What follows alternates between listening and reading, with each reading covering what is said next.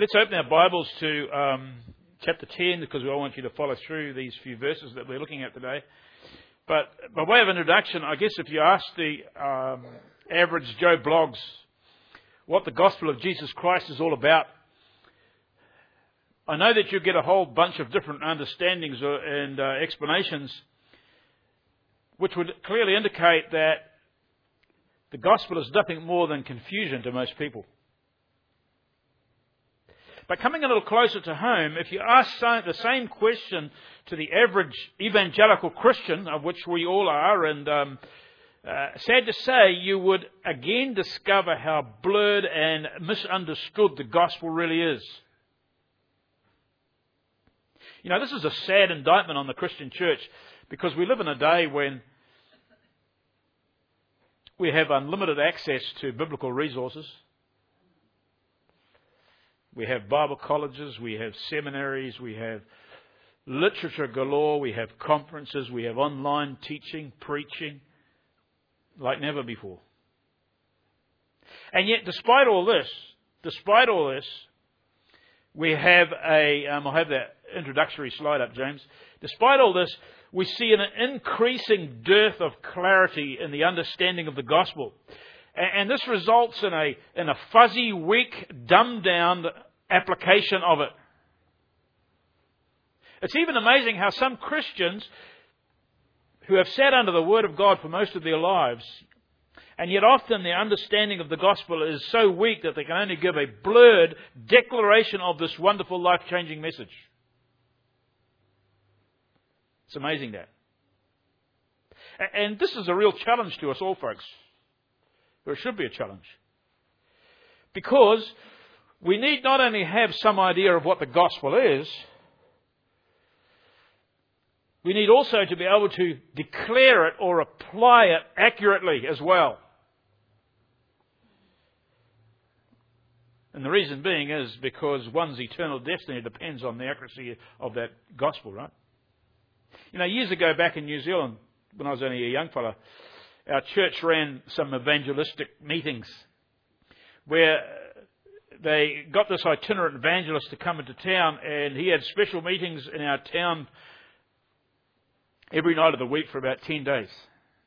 And, um, and we were encouraged to attend some training, or a training session, I think it was only one, it might have been two, to prepare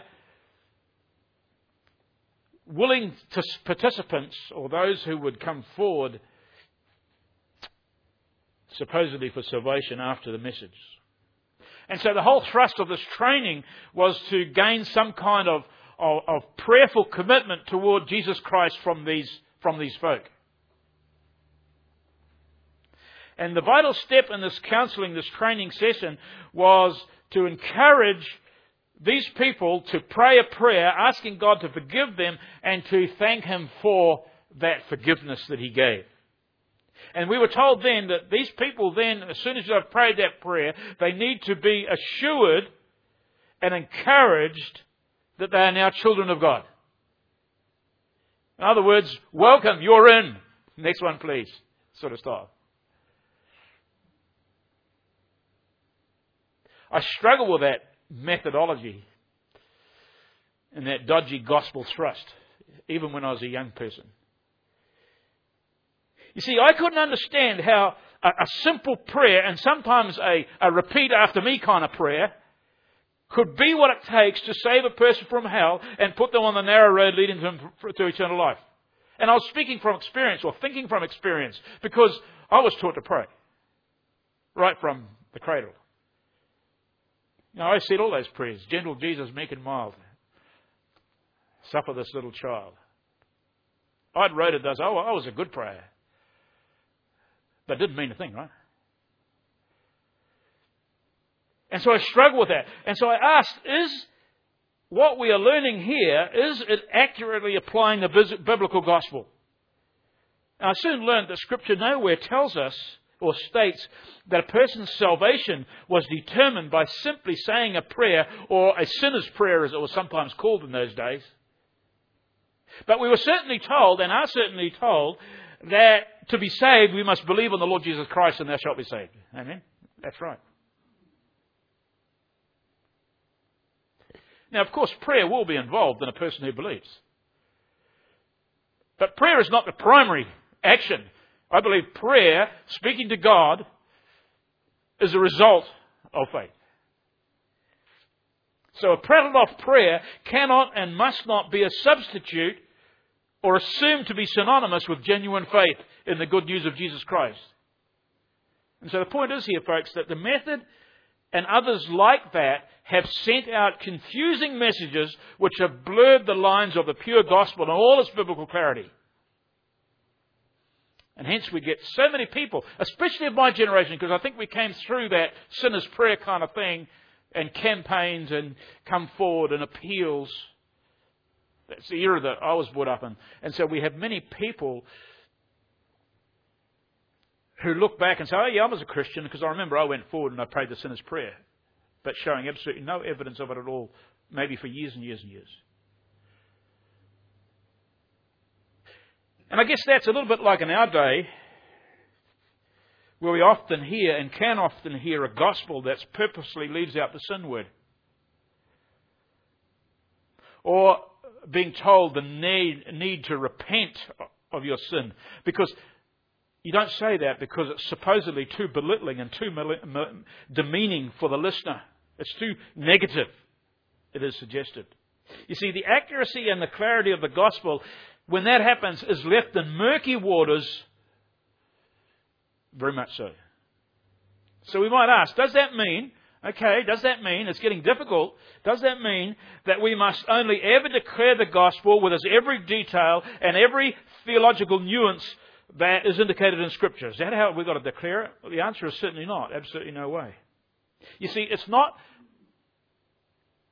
the amount of detail in applying the gospel that is a problem. No. The problem so often lies in neglecting to declare what the Bible says the gospel is and then applying that truth to either our own hearts or the hearts of listeners as the Word of God summons us to do. That's the problem. And this is this is what our text in chapter 10 is all about. What we see here is Jesus Christ is declared, what do we see in verse 3 and 4? The righteousness of God, right?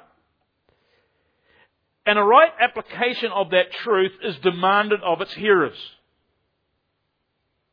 In other words, the gospel of God, as we had in chapter 1, verse 1 of Romans, is based on the righteousness of God, which is applied to sinners through faith alone in Jesus Christ. They are simple. I could probably sit right down here now and um, let you note out the rest. You see, in Paul's day, the Jewish failure uh, was in their pursuing God's righteousness, as you know, by endeavoring to keep the law. Now, they were pretty close. They had, you know, they were very privileged people because they had all the oracles of God before them. They were, they were the privileged nation like no other nation on earth. They were close, but they failed.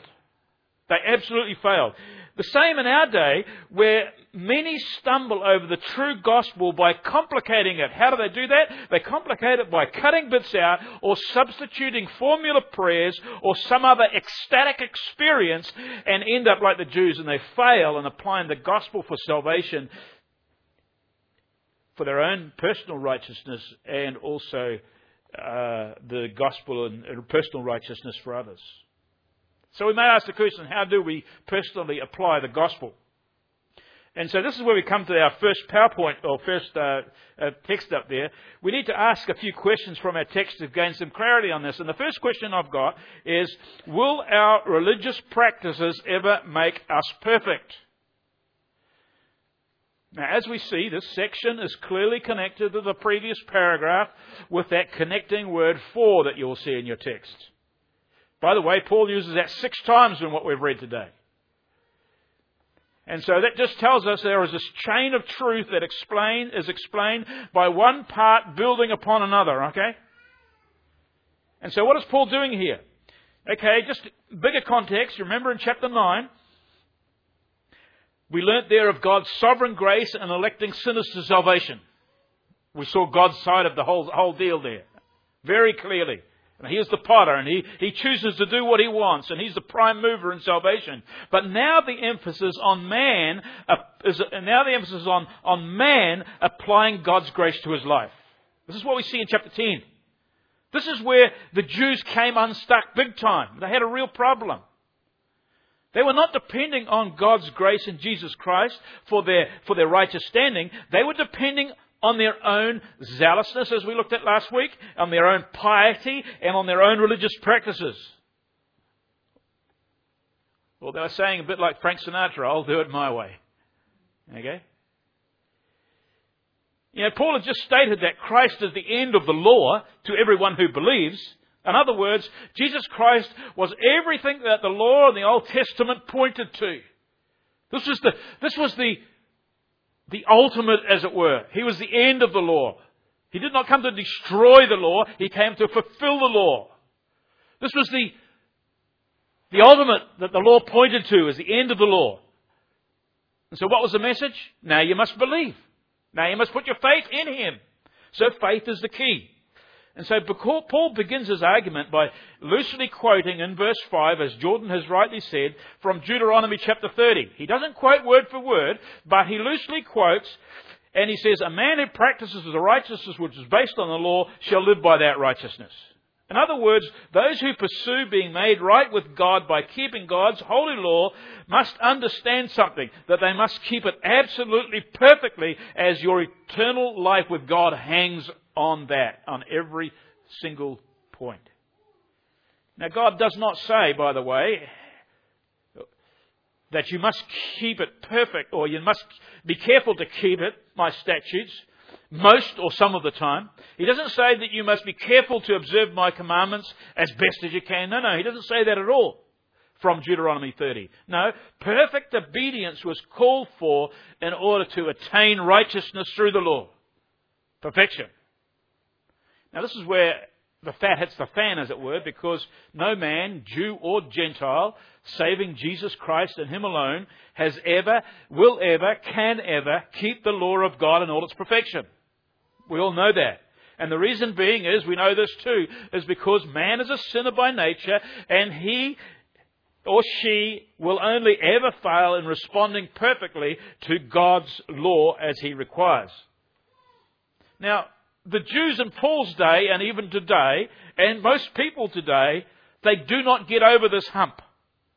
They just cannot and do not get over this hump.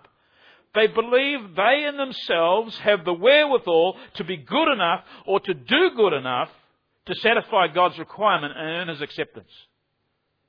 That's religion. That's typical religion in our day. They believe in themselves.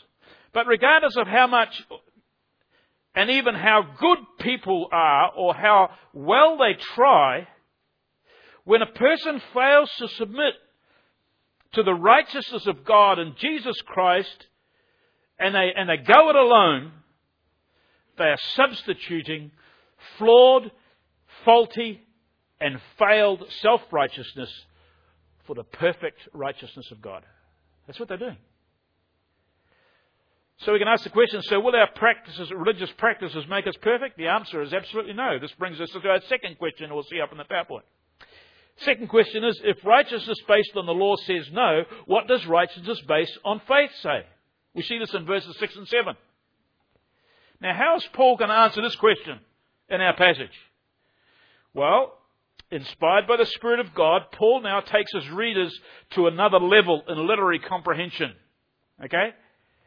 Now, being the literary genius he was, what Paul does he personifies righteousness based on faith. And he, and he makes righteousness based on faith speak for itself. As if it's a person. And so here, righteousness based on faith takes on its own entity, as it were. This is what how Paul gauges, uh, how, how Paul puts it in here, and and he allows righteousness to based on faith tell how it genuinely responds to the gospel truth about Jesus Christ. And so Paul arranges this form of dialogue, but he, does it by setting up a, a kind of a contest, a contrast, a kind of competition between righteousness gained through keeping God's law, that's religious practices, and righteousness gained through faith alone in Jesus Christ. So all, this is this is setting the scene here, right? And he does all this because so far in our text, folks, so far in our text, it seems to the reader that it's impossible for anyone to be made right with God. It's impossible. And so the fear of this impossibility, it, it, it's, it's really raised in the mind of the reader as he reads up until this point. So what Paul does is first, firstly, is to, is to arrange righteousness based on faith to tell readers how it does not respond. In other words, righteousness is based on faith says, now this is how I don't respond. Okay? And so again, Paul here loosely quotes from Deuteronomy 30, where God, in this passage in Deuteronomy, God calls his people to be faithful to his sovereign grace that he has covenanted with them. And that goes right back to Genesis 12, uh, where the covenant was first made. And he tells them in Deuteronomy 30 that the covenant blessing will be theirs if they faithfully obey. And he says, if you turn to the Lord your God with all your heart and soul. Deuteronomy 30, verse 9 and 10. Now, as we think about that, what does the heart and soul speak to you of? I'll tell you what it is. The heart and soul is the engine room of faith that God energizes. Okay? That's where God speaks to. That's where God quickens. That's what God energizes to exercise faith. You see, God's blessing, His acceptance of people, both in the Old Testament and in the New Testament, has never ever been based on human effort, but on heart and soul faith, which produces obedience. It's always been like that. Nothing's changed. This is the way of blessing. This is the way of salvation. This is the way of righteousness. And then in verse 11 and 12 of, of, of that chapter back in, in Deuteronomy, uh, he tells them something simple yet profound. He says this This is not too difficult, nor is it out of your reach. You see, God, through Moses, then told them, You do not, even if you could, have to go to heaven to find the wherewithal to be blessed and accepted by me. You do not, even if you could, have to go beyond the seas to obtain what it takes to know my salvation blessing. In other words, this is not difficult. It's not out of your reach. And this is exactly the same argument that the Apostle Paul uses and picks up on here in our text in Romans chapter 10. He is saying here, even if impossible mystical journeys into heaven to bring Christ to earth, or a journey to the very center of the earth to raise Christ from the dead, even if those impossible things were possible,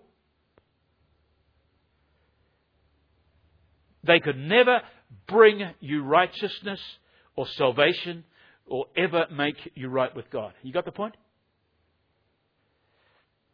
Just the same as no sought after mystical journey. And we get many people in our day, in the evangelical church, going all out into mystical journeys, right? Whether it's speaking in tongues or whether it's spirit slaying in the spirit or whether it's prophecies or dreams or visions or some other ex- uh, emotional spiritual hype, it won't cut it. It won't gain or add anything to your righteousness or acceptance with God. Genuine righteousness based on faith says those things, no matter what, will never add or seal your righteous standing with God. But you know what, folks? You know what? Man in his religiosity flocks to those things by the millions. By the millions. They flock to these wasted journeys. They still want to have, man still wants to have his, have his own foot, own, uh, finger on the pulse, as it were. He still wants to have his own input into being accepted with God. He still wants to, feels he still has to add his little bit. But faith, but righteousness is based on faith says, stop trying. Stop searching for righteousness. Get rid of faulty substitutes like mystical experiences or prayers to Mary or some saint or following some legalistic rules. Because salvation, right, righteousness with God is only found in Jesus Christ by what? By faith alone. The work is done. Nothing to add. A man called Geoffrey Wilson got a good name, at least the first one. he wrote in his Romans commentary this, and I quote, the sheer perversity of unbelief is shown by the many who prefer to undertake an impossible odyssey rather than put their trust in an accessible Christ. End quote. It's so true. So question three, as we'll see up on the PowerPoint, what so what else does righteousness based on faith say? And we see this in verses 8 to 10. Well, as we know, Paul continues his personification method in allowing righteousness based on faith to speak. What does it say? We'll see the next slide. It says this The word is near you in your mouth and in your heart. That is the word of faith which we're speaking. Okay? That's what it says. First of all, it says the word is near you in your mouth and in your heart. In other words, you do not have to go to the ends of the earth, as we've uh, talked about, and beyond to find it, because God's way of salvation has already been clearly and abundantly revealed in the person of Jesus Christ. God's chosen people, you know, Israel had been engulfed in this stuff. They had been engulfed in this word that is near them. And I believe this word, by the way, is not necessarily the gospel. I believe this word here is near you, is uh, the vehicle of faith. Okay? It's near you. It's in your mouth and in your heart. That is the word of faith which we're preaching. And so you don't have to go to the ends of the earth. It's always been there. And, and Israel had been engulfed, that they were surrounded by this word of faith which Paul was preaching. Now, this faith demand was nothing new, by the way, because, as I said before, even under the Old Covenant, people were not counted as righteousness, righteous by merely performing their religious rituals. And they had a whole heap of religious rituals, right? They had ceremonies, they had Passovers, they had feasts, they had this, they had that, they could new moons and Sabbaths and you name it. Just read through the Old Testament, there's scores of things to do. There, but all, what was all that for? It was pointing to Christ. It was showing that in no way could they keep this perfectly. And so that they had a real problem. They had to trust in the Word of God. There was one coming to be their Redeemer. You see, the children of Israel, like us today, need to exercise faith in the revelation that God had given them. That is why Abraham. Abraham is a classic example, and he's used in the New Testament as a classic example as a man of faith. You see, Abraham was accepted by God. Why? Because he believed, and because of his belief, because of his faith, God counted him as righteous. And the Jews knew this. They knew this. this was, Abraham was their hero. They knew why he was declared righteous and accepted by God. Why? Because he believed. And so they were engulfed in this word of faith that we have here. Now, the same message is exactly for us today. It's no different. The way to be made right with God is near you. It, can I say it's right under your noses, as it were, our noses? It is faith in the preached gospel of God.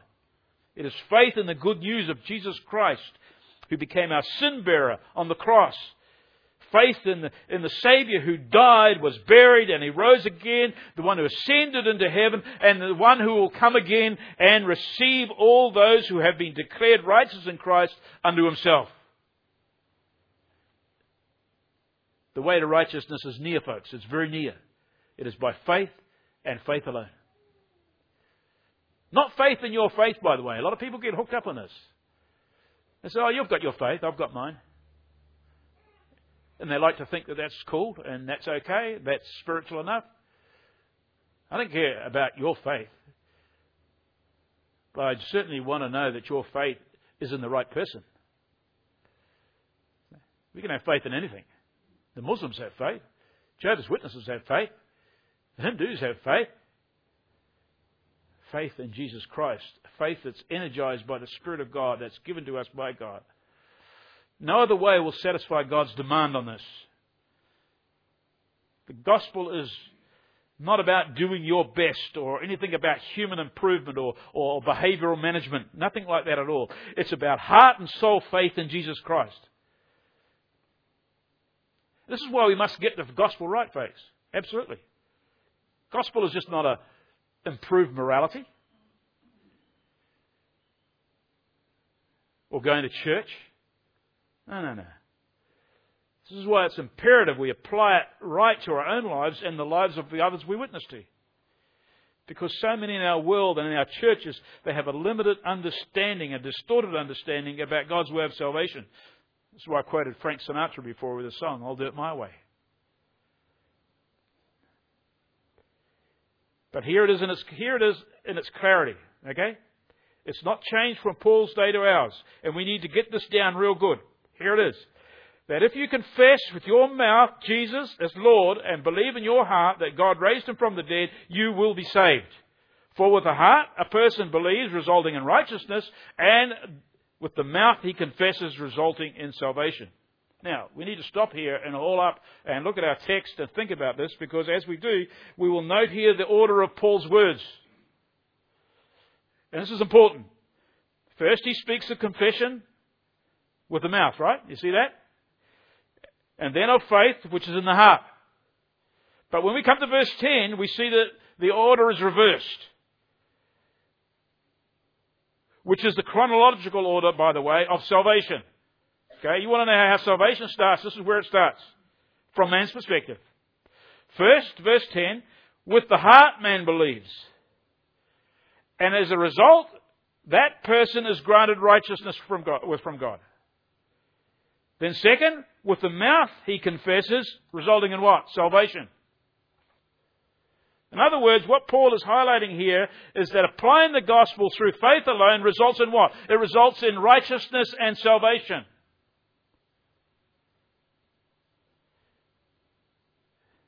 Now, those two words are synonymous, but Paul used them for a very important reason to describe salvation, these two words. Because these two words point to the two aspects of salvation that is often neglected in a lot of modern evangelism. And we need to get it down right. We need to understand it. When we see the word salvation, and when that is used, what does it point to? It points to and tells us something of the rescue mission that God went into and that we have experienced. That is the deliverance of a sinner from God's righteous wrath against sin. Let's face it, folks, we're on the road to hell, right? We're on that broad road. There was no hope for us. And God plucked us, as it were, as brands from the burning. He plucked us, He rescued us, He delivered us, He saved us, that old fashioned gospel word. that You don't hear too much these days in some circles. But when he uses the word righteousness, it tells the sinning believer that has now become something else. He has now become and declared to be righteous in Jesus Christ. So salvation is about deliverance, and righteousness is about what the believer has, or the sinning convert has now become. I like how John MacArthur says it, and he says it right in his commentary. He says this Righteousness has to do with what we become, and salvation has to do with what we escape. The first has to do with eternal life, we receive but do not deserve. The second with eternal punishment we deserve but do not receive. The first relates to entering into blessedness, the second relates to escaping cursedness. End quote. That's an important facet to understand. So many of us are just limited to salvation. Okay, I've been saved from hell, on my way to heaven. That's it, period. And I think because so many Christians don't understand who they are in Christ, they've been declared righteous. They have been, they're looked upon as one with Jesus Christ. And so when God looks upon His Son at His right hand, He just doesn't see Jesus Christ. He sees every single person who has come to Him in faith. Perfect. That's an awesome thought, right? Worship material. But don't get this wrong here as you read through this text and think that first you must believe, okay? That's one part of my coming to faith and knowing Jesus Christ and being a Christian. And second, I have to do something else to, to, to kind of seal the deal of salvation, as it were. I must verbally witness to others and confess Jesus as Lord. You know, I, I sort of hung on to that and it, it, it just worried me to death for a long time as a young person. Mind you, it's good to confess Jesus Christ as Lord with your mouth. And we need to do that. But you know what? That is a result of being declared righteous. It's a bit like prayer as a result. Prayer to God and salvation is a result of belief from the heart. Confession that Jesus Christ is the Lord is a result of being declared righteous. It's a, it's a follow on, it's a fruit. But that's not, this is not what uh, verse 9 and 10 is saying or what it means. It doesn't mean that there's two parts where we've got to have some input by confessing. What this is saying is that there are two essential elements faith must believe, must grasp hold of, and submit to in order to bring about salvation. And I've got a PowerPoint, the next one up there, and we're going to have a look at this first truth, okay, of this two aspects. The first truth that must be grasped and submitted to is Jesus is Lord. See that? Now, many believe in Jesus, you know that. They believe that He's the Son of God. They believe that He died on the cross. They'll believe that. Um, they'll believe a whole lots of things about Jesus. They'll believe in His virgin birth. They'll even believe that He rose again. They'll believe that He's coming again. Um, but you know, folks, that is never enough. Never enough. It doesn't cut it. James tells us that even demons believe truth about God, and you know what they do? They shudder at the truth they know about Him. Mental assent is not saving faith. Genuine faith in Jesus Christ is faith that what? It submits to His Lordship over everything, including every area of our lives. Jesus cannot be your Savior without being your sovereign Lord. The confession Jesus is Lord is, is the natural overflow of the heart who truly believes that God raised him from the dead. Faith in Christ results in confession of Christ's face. Genuine heart and soul faith in Christ will naturally overflow with a confession of Him. In other words, you will raise the flag, His flag, over your life in a number and a variety of ways. You will not be able to hide the results of genuine faith in your life. You will willingly and gladly submit to His Lordship.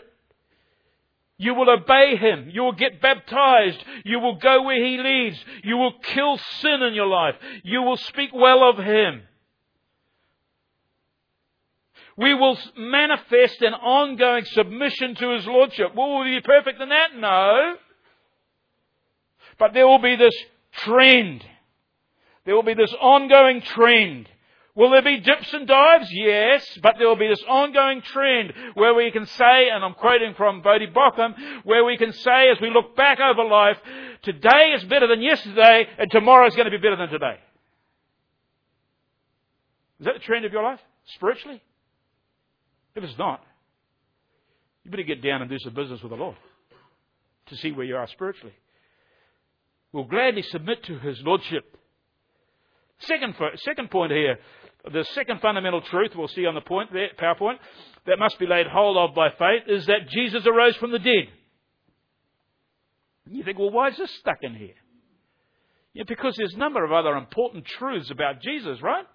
What about his incarnation? What about his miracles? What about his all those things that he said and done on earth? And what about his his eternality?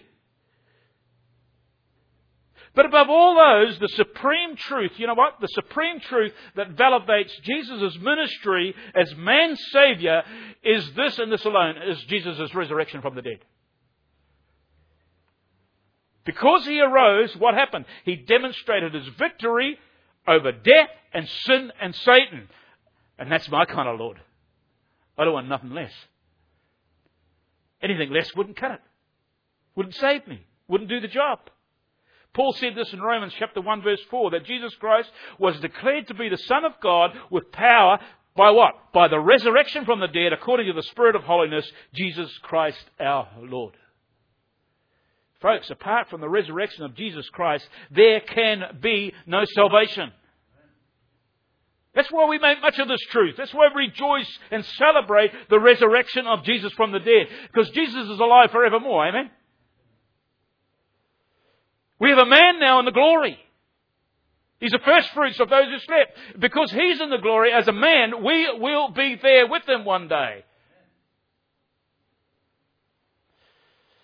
What a great truth that is. So remember that. Confession of Jesus Christ as Lord and believing in your heart that God raised him from the dead. Absolutely essential. So if you say you're a Christian, but I'm doubt, if you're a person who says, yeah, I'm a believer, but I, am not too phased on this resurrection from the dead business, you just better start preaching the gospel to that person because he's still out and out. In closing, I want to remind you that all the doctrines of Scripture are important. Yet so often, isn't it true that the most vital truths for salvation is exactly where so many people go wrong? Righteousness based on faith is one such doctrine.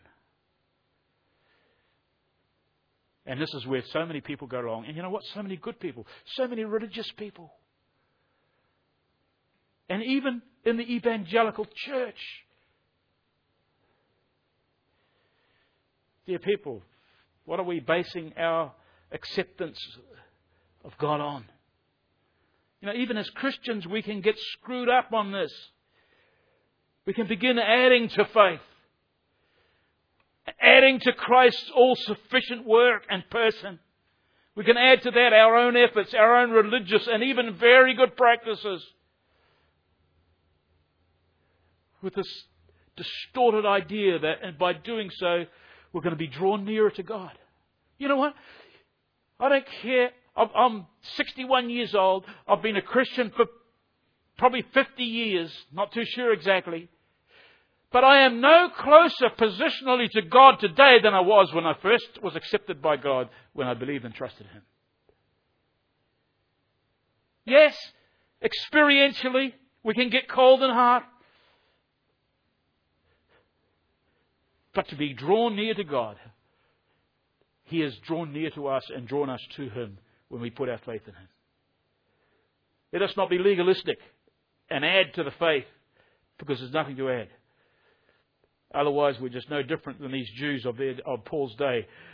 We're holding to a righteousness based on law. May I leave this one verse with you? It's um, not in Romans, but it's a, it's, a, it's a favorite one of mine that's up on the PowerPoint.